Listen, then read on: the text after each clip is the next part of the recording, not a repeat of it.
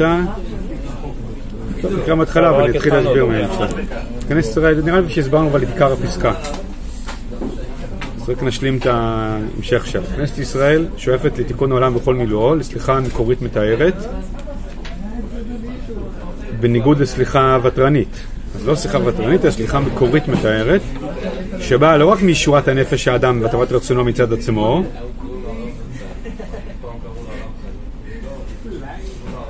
שבזה צריכים להיפגש בוויתור ומידת חסד מיוחדה,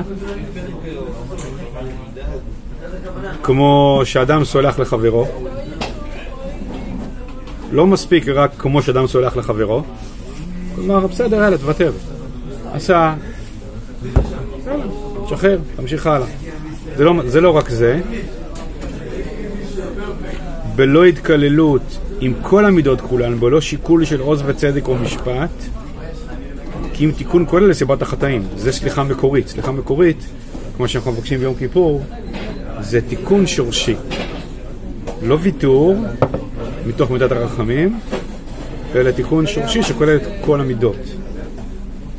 זה סליחה מקורית, וזה ביטוי שחוזר עצמו בכמה מקומות, במיוחד בהקשר של יום כיפור, ששם אנחנו גם מבקשים סליחה מקורית ולא רק ויתור מתוך מידת הרחמים.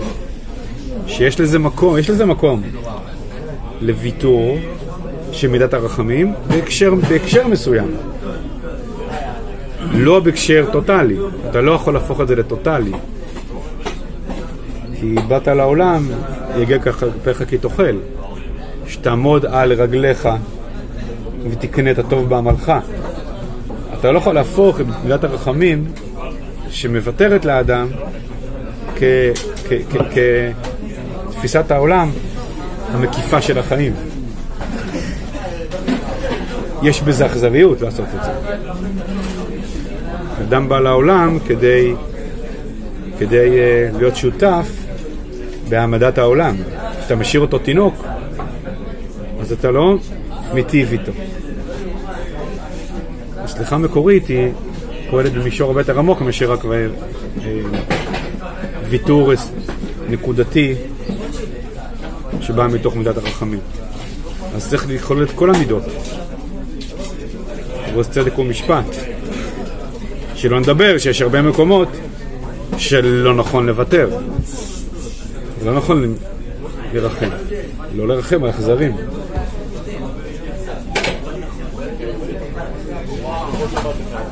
כי אם תיקון כולל לסיבת החטאים בתוך נפש האדם.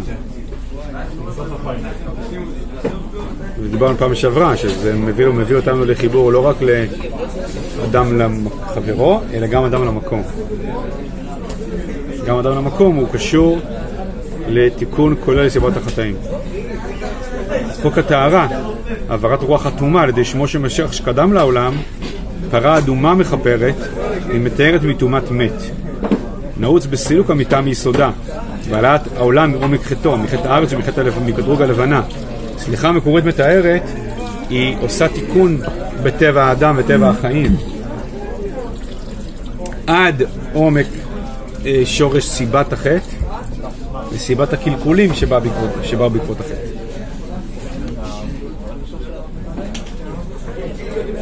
מנפילת התיאוריה העולמית ביסוד מציאותה מהנמכת האידיאל העולמי במציאות, מה שהכשיר את החטא האנושי בכל הצרות הרבות הבאות ממנו. זאת אומרת, זה לא מתחיל מחטא אנושי נקודתי, אלא מנפילת המציאות. יש נפילה של, ה... של ה... הנורמה האנושית, הטבע האנושי, טבע העולם, שמשם בא החטא. הסליחה המקורית או התיקון המקורי הוא מבקש לפתור את הקונפליקט היסודי שיש בין רוח וחומר, בנשימה וגוף. לא רק למחול לנפילה של הגוף אה, כי לתת לו עוד הזדמנות או משהו כזה וכולי. זה לפתור את הקונפליקט היסודי שיש ביניהם. להתחבר אל המקום הלכתחילי האחד שמשם הם חצובים. בסדר? זה נקרא לגעת בסיבת החטא. הוותרנות או הסלחנות החברתית היא כאילו מקבלת את המציאות הנפולה כמציאות, כעובדה מוגמרת ובתוכה היא מנסה להתנהל כמיטב האפשרות, כמיטב האפשרות, כאילו בסדר, בנחת. ויש בזה מקום, יש לזה מקום, אבל לא כמטרת החיים. הבאתי לו מהבית, זה שלי, כי הבן שלי זה מתנה, שילמד, לא מתנה. בסדר? הכל, הכל צריך להיות מתוקן, הכל צריך להיות מתואר. לא כאן ועכשיו, אבל לאורך אה, דורות ומאות ואלפי שנים.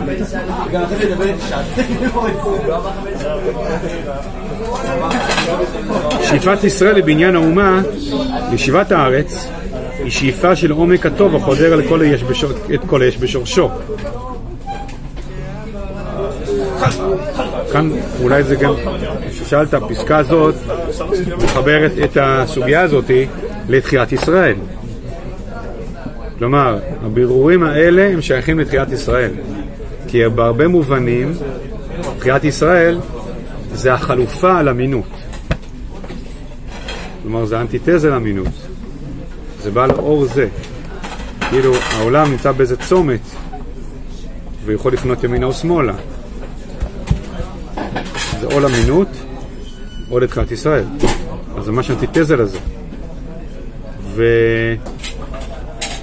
ולכן זה לא שייך רק לפני אלפיים שנה בלידת הנצרות, אלא זה דווקא שייך יותר ודווקא בזמנים של תחילת ישראל. וכאילו תנועת אמינות היא, היא תלווה את תחילת ישראל. כי זה כאילו דרך אלטרנטיבית לא מוצלחת לגלות את רוח הזמן. ושיבת ישראל בעניין האומה, שיבת הארץ, היא קשורה לעומק טוב שחודר עד כל יש בשורשו. למה? לא זקיפת לבנה באיזה בניין. זקיפת לבנה זה פרפרזה של חז"ל, שכתוב שאותו האיש זקף לבנה והשתחווה לה. אז כאן הרב מסביר מה זה אומר זקף לבנה והשתחווה לה, הכוונה ניתק נקודה אחת, לקח נקודה אחת, שזה הסלחנות הוותרנית, רכות הלב, תלש אותה מהבניין והשתחווה לה.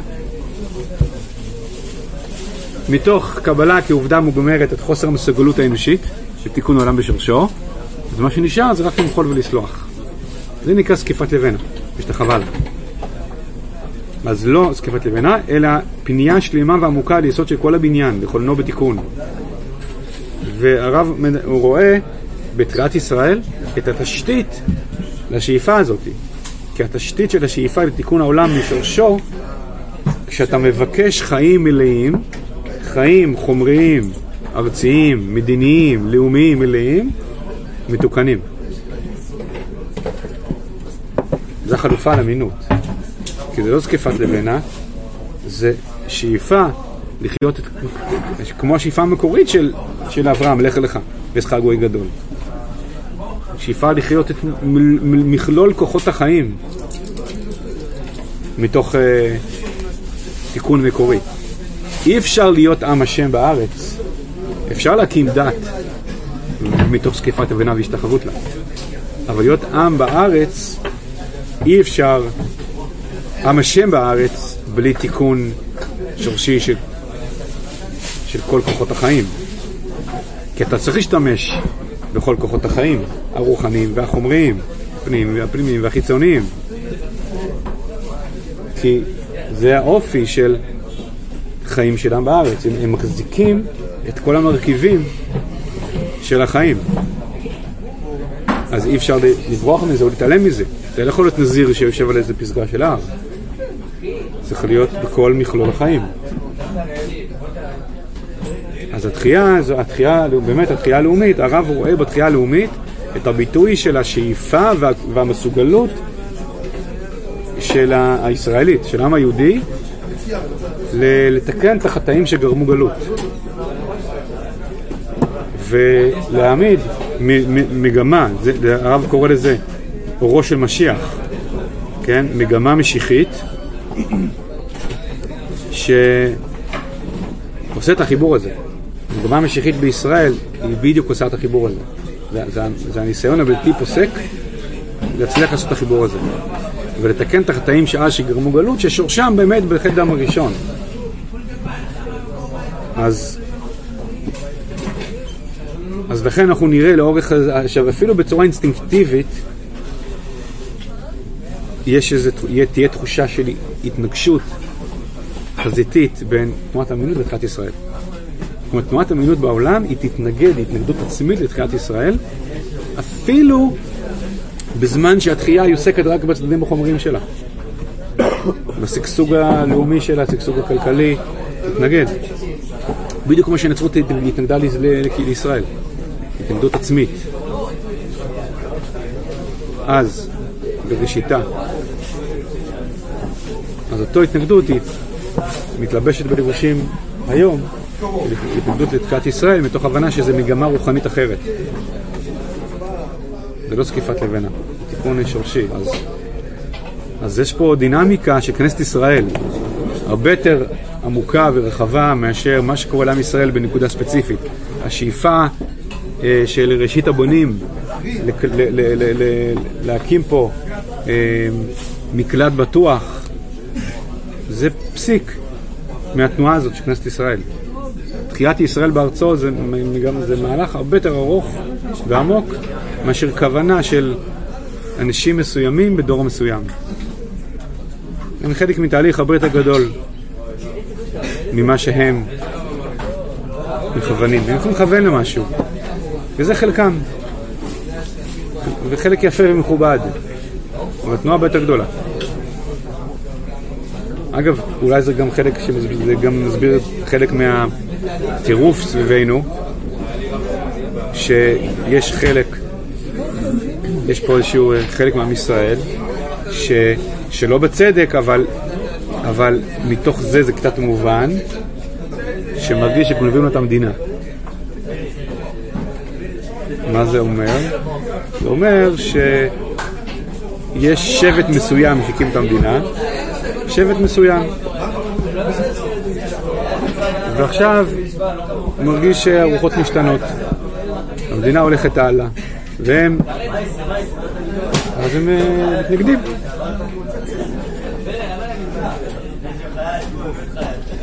לא מקבלים את זה שיש כאן משהו גדול יותר מהם. לא, מדינה שלהם. רשומה לשמם בטאבו.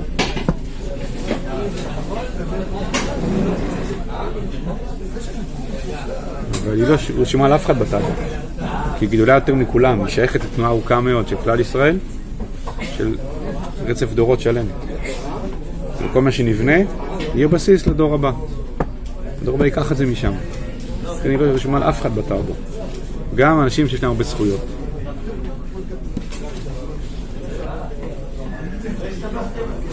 אז הרב מדבר בגובה, בגובה הזה, לאן כנסת ישראל שואפת בתחילת האומה, הוא רואה את זה בתחילת האומה. לכן אין לו בעיה ל... הוא לא, הוא לא, הוא לא מתייחס לתקומה רק מהזווית של מה החלוצים מדברים ועושים ופועלים, ובאיזה מישור הם פועלים. הוא אומר, בסדר, זה יפה מאוד, זה, זה, זה חלקם, אבל יש כאן משהו יותר גדול. כי זה תנועה של כנסת ישראל, זה לא תנועה של אה, אנשים ספציפיים שקמו. באמת, באמת אתם חושבים שהאופן שבו אתם מסבירים לעצמכם את התחייה, הוא כותב את זה במראה ראייה, במאמר ירושלים. הוא אומר, אתם חושבים שהאופן שבו אתם מסבירים לעצמכם את התחייה זה, זה יכול לסכם את התנועה הזאת? יש פה תנועה של אלפי שנים שבאה לידי פיצוי כאן, באיזשהו פרי, אתה חושב שאתה במילים שלך, במחשבות שלך, שהושפעו מתנועות לאומיות סביבך, אתה מסכם את התנועה הזאת? אתה חלק מגל ענק, שאתה רוכב עליו עכשיו. קיבלת כרגע את המפתחות. ויישר כוח. אבל זה גל ענק. של אלפי שנים, וזה רק התחלה. זה רק, אתה רק בשלב מסוים של התהליך. אז אם אתה חושב שאתה הכל, וזה שלך, בעיה, זה לא יהיה שלך. אז הרב מדבר מהגובה הזה, של לאן כנסת ישראל הולכת פה. אז הוא אומר, באמת תיקון כל הבניין, לכונו בתיקון. וזה אנטיתזה למינות, והרב רואה את המלחמה, אז בעולם של הציונות החילונית הם רואים את המלחמה בזווית מאוד מאוד צרה. שמה המלחמה? שיש uh, ערבים סביבנו שהם נלחמים, הם uh, מתנגדים ל, לקיומנו. יש פה מלחמה על, הנדל"ן. יש מלחמה על הנדל"ן. אז בסדר, יש מלחמה על הנדל"ן, אז אנחנו נילחם עד שהם יבינו לא, שלא יעיפו אותם מכאן, ואז נעשה פשרה ונחיה. אבל זה הזווית, הזווית זה מלחמה על הנדל"ן פה. זה מה שרואה. זה מה שרואה הציונות החילונית. והרב בכלל לא מסתכל על זה, הוא אומר לא, זה בכלל לא זה. זה, זה, פורסה דקה ממה שהוא יותר ובאמת הרחב הזה זה, זה, זה מאבק על, שואת, על, על, על תחומת ישראל. והכוחות בזירה זה לא, עזוב, הצד הצבאי, כן, של, של, של, של עמי ערב, זה פורסם, זה, זה רק, זה קבלן ביצוע. סך הכל זה קבלן ביצוע, זה הכל. זה לא העניין. מבחינה שורשית זה לא העניין. שורש העניין הוא, אה, הוא מאבק עם תנועה שנקראת מינות. שזו התנועה שמתנגדת לתנועת ישראל בארצה. זו תנועה רוחנית שיש בעולם. ככה הרב מסתכל על זה. לא בזווית הצרה הזאת של... אה, למה זה התיקון הכי כאילו... למה זה קשור לשורש החטא של הלבנה ושל חטא האדם הראשון? מה זה קשור בעצם? למה זה דווקא, למה זה דווקא פתרון, המענה? לכל המוות בעולם. זה נראה כזה תנועה שהיא כאילו מתנגדת. זה לא תיקון אחר. על רגל אחת אני אגיד שתיקון ה... אה, תיקון ה... אה, החטא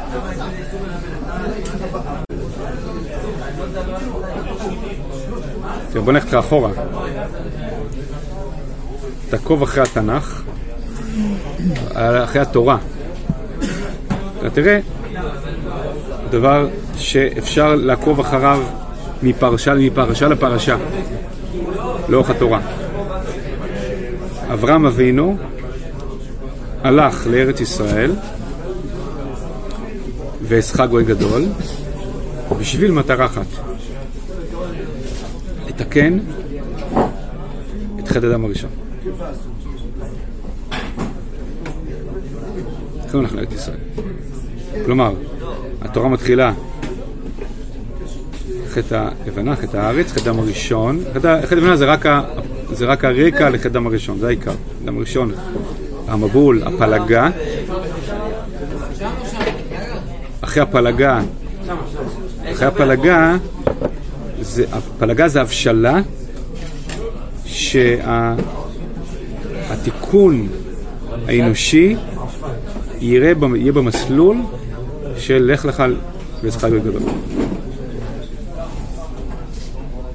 לך לך שכר גוי גדול זה נוגע בשורש, בשורשים העדינים של נפש האדם והעולם, והיחסים שלו. בין הנשמה האלוקית שלו והגוף החומרי שלו, בין הפנים שלו והחוץ שלו, בין הצד האובייקטיבי והסובייקטיבי של החיים, בין הניגודים השונים שפירקו את האדם. כלומר, המסע שלו הוא מסע רוחני גשמי.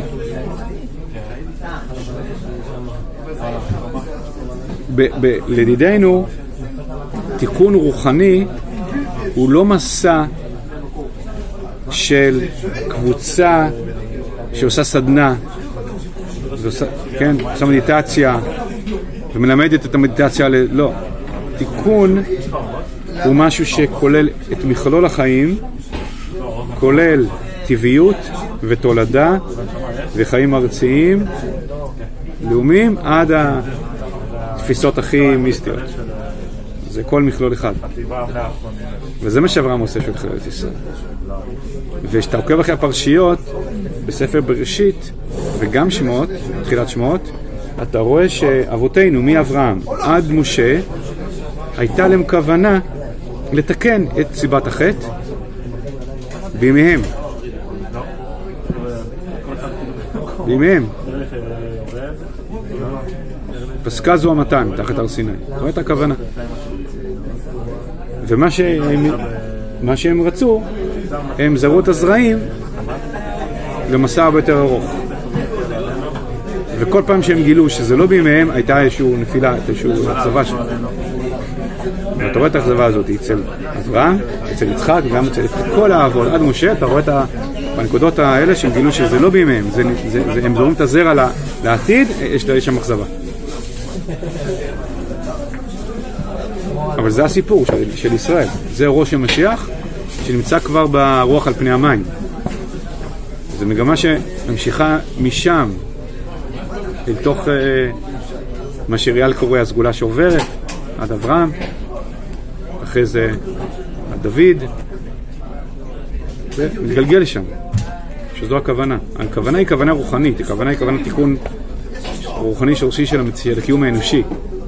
אז רואים את זה, גם, גם, גם זה שהסיפורים של האבות ושל היווצרות עם ישראל באים על רקע הסיפור של אה, בריאת העולם וחד אדם ודור הפלגה, וגם במסע שהם עוברים, אתה מבין גם שזה גם גדולת ישראל. הפן הלאומי של זה הוא רק, הוא רק המעטפת החיצונית. הפן הלאומי שיש פה עם נרדף וצריך איזשהו מקום תחת השמש, זה רק, ה... זה רק התשתית. זה רק, ה... כן, זה רק הקליפה, זה התשתית שבתוכה משהו יגדל. לכן אנחנו, אנחנו מבינים שכל ה... כל התיקונים, כל הקומות, כל הבירורים, כל העושר הרוחני שאנחנו שואפים אליו, לפרט ולכלל ולעולם, יצמחו מתוך תחילת ישראל. זה, זה, זה המפה של הרב. עכשיו אנחנו עוד בהתחלה. הרי אפילו אה, נתניהו, שהוא כנראה המנהיג לצד בן גוריון הכי משמעותי, הכי בולט ומשמעותי של עם ישראל ב-70 שנה הראשונות של, של קיום המדינה, הוא בתוך המעגל החומרי. אה, שהשליחות שלו, כדבריו שלו, זה לבסס את השרידות, את העוצמה של עם ישראל. להפוך את עם ישראל למשהו שיש לו איזשהו, אה, כן, יש לו איזושהי מעצמה כלכלית, מדינית, מילה צבאית. מבחינתו הכל מתחיל בכלכלה, ויש בזה היגיון. עוצמה כלכלית, מביאה עוצמה מדינית, מביאה עוצמה צבאית, הכל. וכולי. זה השליחות שלו. השליחות שלו זה על ההישרדות של העם היהודי. הוא רואה, בזמן שאנחנו מדברים על, אה, כן, הקומה הבאה של הציונות וכולי וכולי, הוא רואה את האיומים הקיומיים על המדינה. האיומים הקיומיים, כל הזמן. הוא ממש לא חי בתודעה שהשגנו, כן, השגנו את הקומה של ה... כן, לפני... יש הרבה דיבור על זה, כאילו, אה, אנחנו השגנו את הביסוס של הקומה החומרית, אבל הוא ממש לא רואה את זה. הוא רואה שאנחנו נמצאים תחת איום קיומי כל הזמן. נכון. אז אתה מבין איפה, אתה מקיים את עצמך, אתה מבין איפה אתה, אתה עדיין שם. אבל זה אף פעם לא שחור לבן, אתה לא אף פעם רק שם. אתה שם, אבל כבר יש כבר, אתה כבר מריח את הדבר הזה. אתה כבר מריח שזה צריך ללכת למקום אחר. צריך ללכת למקום של אוקיי, מה הלאה? מה יצמח מזה? איזה עוד, מה, מה, בתוך ה... אתה לא יכול להישאר בזה. אז זה ה... בסדר?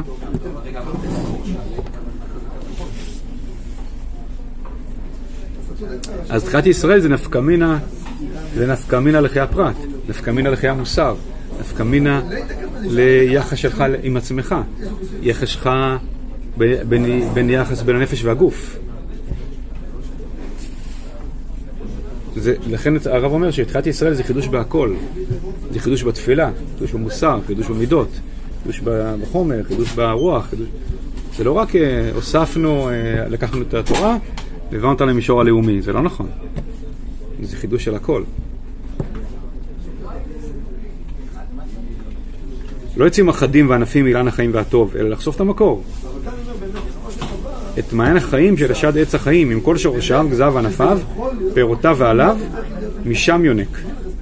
וממנו יבוא רוח, רוח חיים, רוח חדש, ועולם חדש ייבנה. אז אתה מבין שמשיחיות זה לא רק עניין של הנהגה לאומית. יש פן כזה.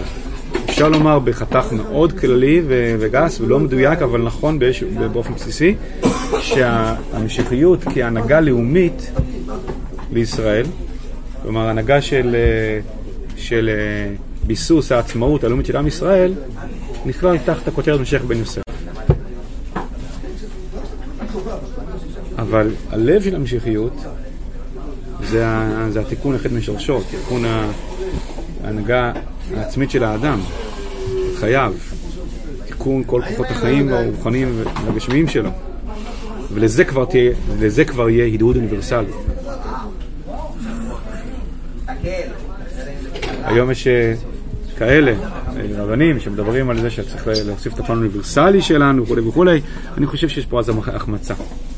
כי את הפן האוניברסלי של, של הציונות, של ה... לא, לא תקנה על ידי זה ששם אתה תפתח, אה, לא יודע מה, כל מיני אה, בתי מדרש לבני נוח בעולם. זה כאילו, זה קוריוז. זה לא יהיה ככה, זה יהיה על ידי זה שאתה תפתח, עם ישראל יפתח בעצמו את השיעור קומה רוחני שהוא רלוונטי לשליחות האוניברסלית שלו. זה, זה, ככה זה יקרה, זה פשוט יקרה באופן ממילאי. שאתה תהיה, קודם כל תהיה מעצמה. קודם כל תהיה מעצמה. תהיה מעצמה. ויחד עם זה שתהיה מעצמה, הנה, אז יש פה אולי, מה שלי נראה כצעדים שעם ישראל מממש את השליחות האוניברסלית שלו, או לפחות זה מתגלה החוצה, המשיחית שלו. זה שלב ראשון, ביסוס לאומי, העצמה. לגבי שהיא מעצמה, היא מפתחת תורה, יותר גדולה, יותר עשירה, יותר עמוקה, יותר רחבה. וזה מהדהד החוצה. וזה פה, וזה, וזה הקומה של ה... זה הקומה השנייה של. קומת משיח בן דוד. שהיא בעיקר הפעולה הרוחנית. והמאבקים לביסוס קיומנו זה שזה הקומה הראשונה, הנהגה לאומית של... כן, זה כל כך שונה מהתפיסה, אה, סליחה, במחילה המטופשת שיש כאילו בעולם, שמה זה משיחיים, זה אנשים שיש להם איזה חזון לא אחראי של אה, כיבוש העולם, והם עלולים לחרחר מלחמות עם, אה, עם כולם כדי לממש את החזון המשיחי שלהם. יש להם, הם רואים איזה משהו, המציאות היא לא שם, אז הם יעשו בלאגן כדי להביא את עצמנו לשם. הם, אה, לא יודע, יפרסו הר הבית, הם, אה, לא יודע, יכבשו את ירדן, הם יעשו, יש להם איזה, זה, זה, זה המשיחים. אמ, וזה לא, זה פשוט לא קשור, כן? זה לא, אולי, אולי יש אה, כל מיני כתות בעולם, שאולי ככה תופסות את זה, זה לא, לא קשור לתפיסה הישראלית של משיחיות. משיחיות זו תנועה שהיא היא, היא לגמרי מסונכרנת עם קצב החיים, קצב החיים והריאליה של החיים. רק כי לא, ברור שמשיחיות כוללת חזון של בניית בית המקדש, ברור. אבל זה לא אומר שהיא מייצרת תוכנית אופרטיבית מנותקת מהריאליה. זה לא קשור. אתה יכול להיות מאוד מאוד מפוקס על הריאליה, ולהגיד, מה, ש... מה, מה שמזמן לך בדור הזה. ומה שהוא לא מזמן לך, יהיה בעתיד. מתי לא יודע? מתי שזה יזדמן, מתי שזה יהפוך להיות משהו שהוא... אתה בטוח, הריאליה היא חשובה בבריאה משיחית, כיוון שהריאליה היא נותנת לך, היא, היא, מתכתבת עם מה שמזמן לך בדור הזה. אה, בדור הזה מזמן לך מאבקים לאומיים לביסוס מה שכתוב ברמב"ם מלכות, כלומר לביסוס עצמאותך המדינית בארץ, זה מה שהשם מזמן לך, זה המרחב הריאלי, ובזה אתה פועל. ובנוסף אתה פועל במישורים רוחניים, של להעמיק, להרחיב, לבסס. אה, את הקומה הרוחנית שלך. טוב במקביל. אבל זה הקומות של המשיחיות. ביסוס הקיום הלאומי הריבוני שלך, ועל גבי זה רלוונטיות, חזון רוחני שמהדהד בזה. ולכן הציור של ארץ ישראל השלמה ובית המקדש, הם יקרו באחת משתי דרכים. בדרך אחת, על ידי פעולה שמימית, כמו שקרה עם גם ביהודה ושומרון. זאת אומרת, לא אתה יזמת, פשוט קרה, זה נגררת לתוך זה, זאת אומרת, המציאות הכתיבה לך את זה. אמ, או בדרכי שלום.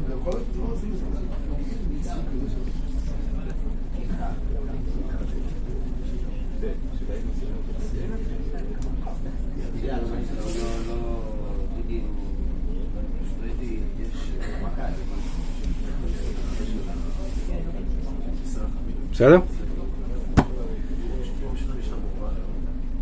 חלום חדש ייבנה וכאשר השמיים החדשים והארץ החדשה אשר אני עושה עומדים לפניי נאום השם כן יעמוד זרעכם ושמכם.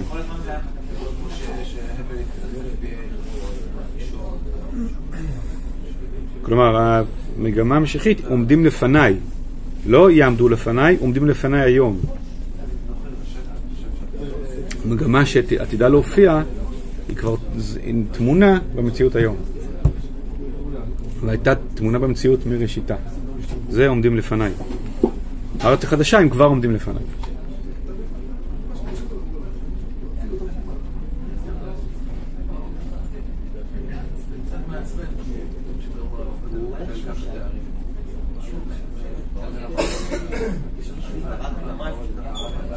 אה, בסדר? ברור?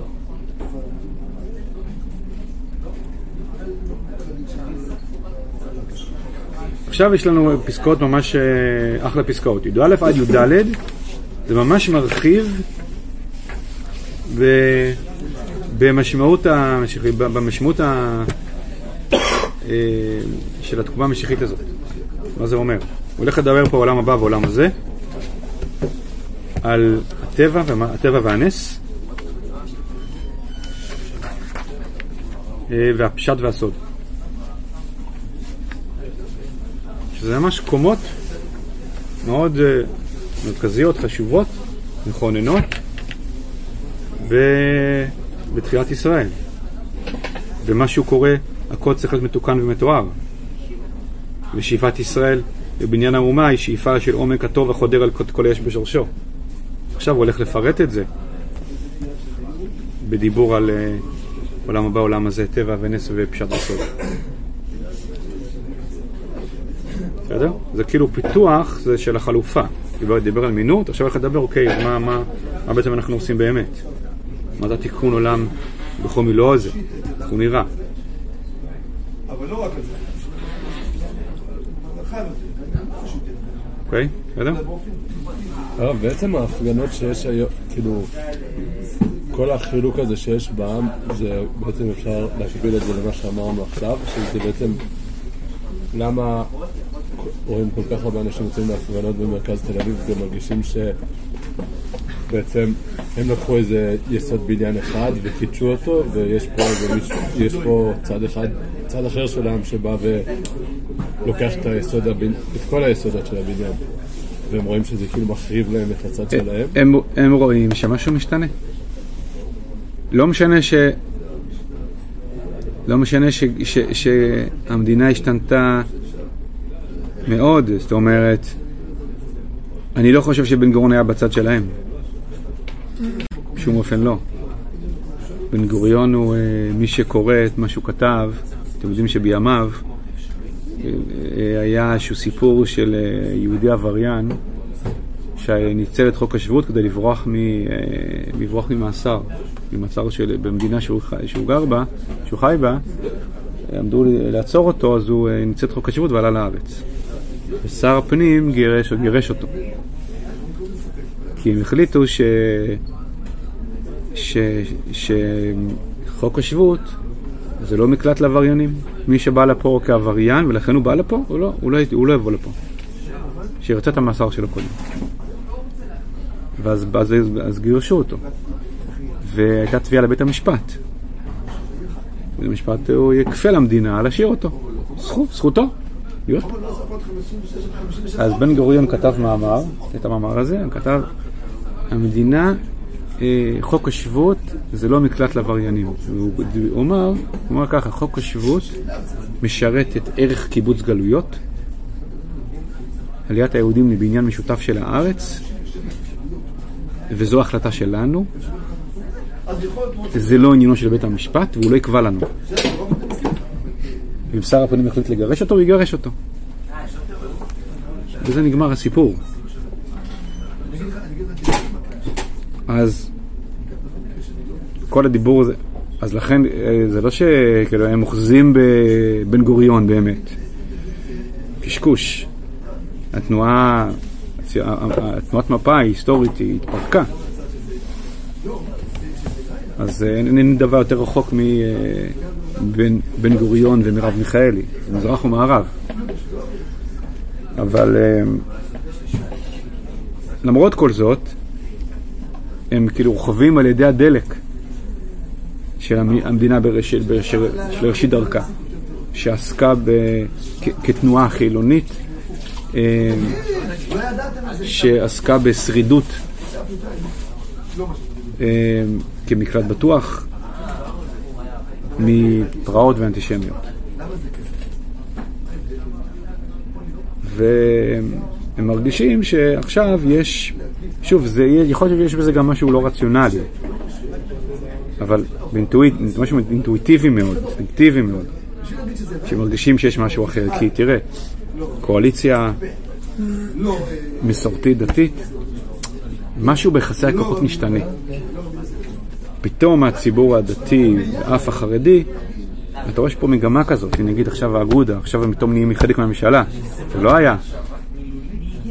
אתה פתאום רואה, אתה רואה תנועה כזאת שפתאום כוחות מסוימים שהיו בשוליים, ויש גם משהו עדתי, ספרדים, דתיים, חרדים, שהיו ב-30 שנה הראשונות, 40 שנה הראשונות של קיום המדינה מאחורי, בקרון האחורי של הרכבת, פתאום מעזים להיות ב... כאילו תנועה כזאת, ספרדית, מסורתית, דתית, פתאום הם אה, ניצחו. אז כבר ב-77 היה איזה בום כזה, אבל אה, מכה קלה בכנף, מה שנקרא. עכשיו זה עוד יותר חזק. בכמה היבטים זה עוד יותר חזק. אז הנה, משהו משתנה. זה מרגישים זה משהו סוציולוגי. מה לעשות? מדינת תל אביב. זה גם משהו דתי חילוני, גם משהו עדתי. בזמן מסוים. משהו תרבותי, באמת תרבותי, שונה. שמשתנה, אז זה מתקומם. אז גם אם קימצי לומר ככה, עדיין נוכל להציע עוד איזשהו התלבטות אליטות שלא רוצות לוותר על שלטונם. על שלטונם, ארוך השנים. וזה נכון, באקדמיה, בתקשורת, בעיתונות. זה היה... וגם במשרד הביטחון.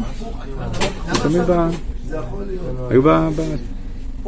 פתאום מתחילים לאבד את הזה. נלחמים נגד. שלא יהיה. לשמור על, המשפחה, מה שאמר ברק, זה משפחה.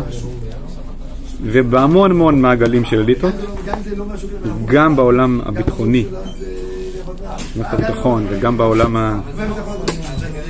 גם בעולם ה... ודאי התקשורתי, ודאי המשפטי, הפקידותי, יש איזה משפחה, שמור על ה... אפשר פה ושם מחמד, כן? אבל שיהיה ברור פה מה... מה העיקר? אקדמי. אקדמי זה מאוד חזק, כאילו שם זה הכל מתחיל. וזה, מרגישים שזה רועד תחת הרגליים. כי העיקר הזה זה לא הפוליטי. בסדר, תלכו להצביע. איך אמר יריב לוין? פעם בארבע שנים, האליטה נותנת לעם ללכת לשחק בכנסת, אה, תצביעו. בסדר. זה לא משנה, עולם כמנהגו נוהג. פתאום באה פעם ראשונה, לא, זה ישתנה, אנחנו הולכים לשנות את כללי המשחק, כאילו, מי שייבחר על ידי העם הוא גם ימשול, הוא גם ימשול. לעומת העולם. זה, לא קל. גם זה לא יהיה כל כך מהר, זאת אומרת, יש פה משהו שהוא... אה, לוקח זמן. אז יש בזה המון, יש בזה, זה הרבה מעגלים. הרבה מעגלים. אני גם בטוח שבתוך הצבא יש גם את הדבר הזה. המטכ"ל. פעם אמר לי בוגר בישיבה, שהוא אה, סיירת מטכ"ל, הוא אמר לי שהיה במסלול. סיפר לי שהדיחו את הבחור הכי תותח בצוות. אה, שאלתי אותו למה, הוא אמר לי, הוא היה דתי מדי. כלומר, הוא... הוא לא השתלב ב... מבחינת, מבחינה אה, כאילו תרבותית דתית הוא היה שונה, הוא כאילו, הוא שמר על הנבדלות ה... לא החברתית שלו, הוא לא היה לא חבר. אבל הדתית הוא. הוא היה שונה. הוא אומר, אני דתי, אני שומר מצוות וזה, אני מתפלל, בסדר, אני לא... זה, הכיפה שלי לא כל כך גדולה, ואני לא כזה כל הזמן, אה, לא כזה רואי, תמיד אה, בולט, אני משתלב. הוא לא השתלב ב... וכולם הם ידעו שהוא, ומבקצר יודע שהוא הדיח אותו בגלל זה. זה... בסדר. אז יש פה משהו, יש פה כל מיני מוקדים, כל מיני מקומות.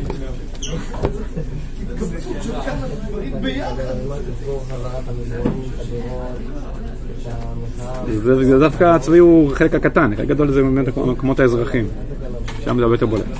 ורק הצומת בין שניהם, ליצור את האיסור. אז יהיה תהליך כזה, צריך כאילו להיות אה, סבלני, להיות אה, זקוף. אתמול ש- אתמול סיפרה לי שאתמול בגלי ישראל הם העלו לשידור איזה מישהו, אה, כל- שהוא כלכלן, שכן, יהיה פה אסון כלכלי, וזה, ואנשים מוצאים את ההשקעות שלהם פה. אז אה, המראיינים שאלו אותו, יש לנו, ש... שאלה אליך, אתה כבר הוצאת את ההשקעות שלך מפה? אתה כבר הוצאת את ההשקעות שלך מפה? אני, אני לא, אני עוד לא, אני, אה, אבל אומרים, אבל, אבל אחרים, כן? יש מישהו שאמר לך שהוציא? לא, מדברים, אומרים, מדברים על זה. שמעתי שאנשים מדברים, כן, יאללה.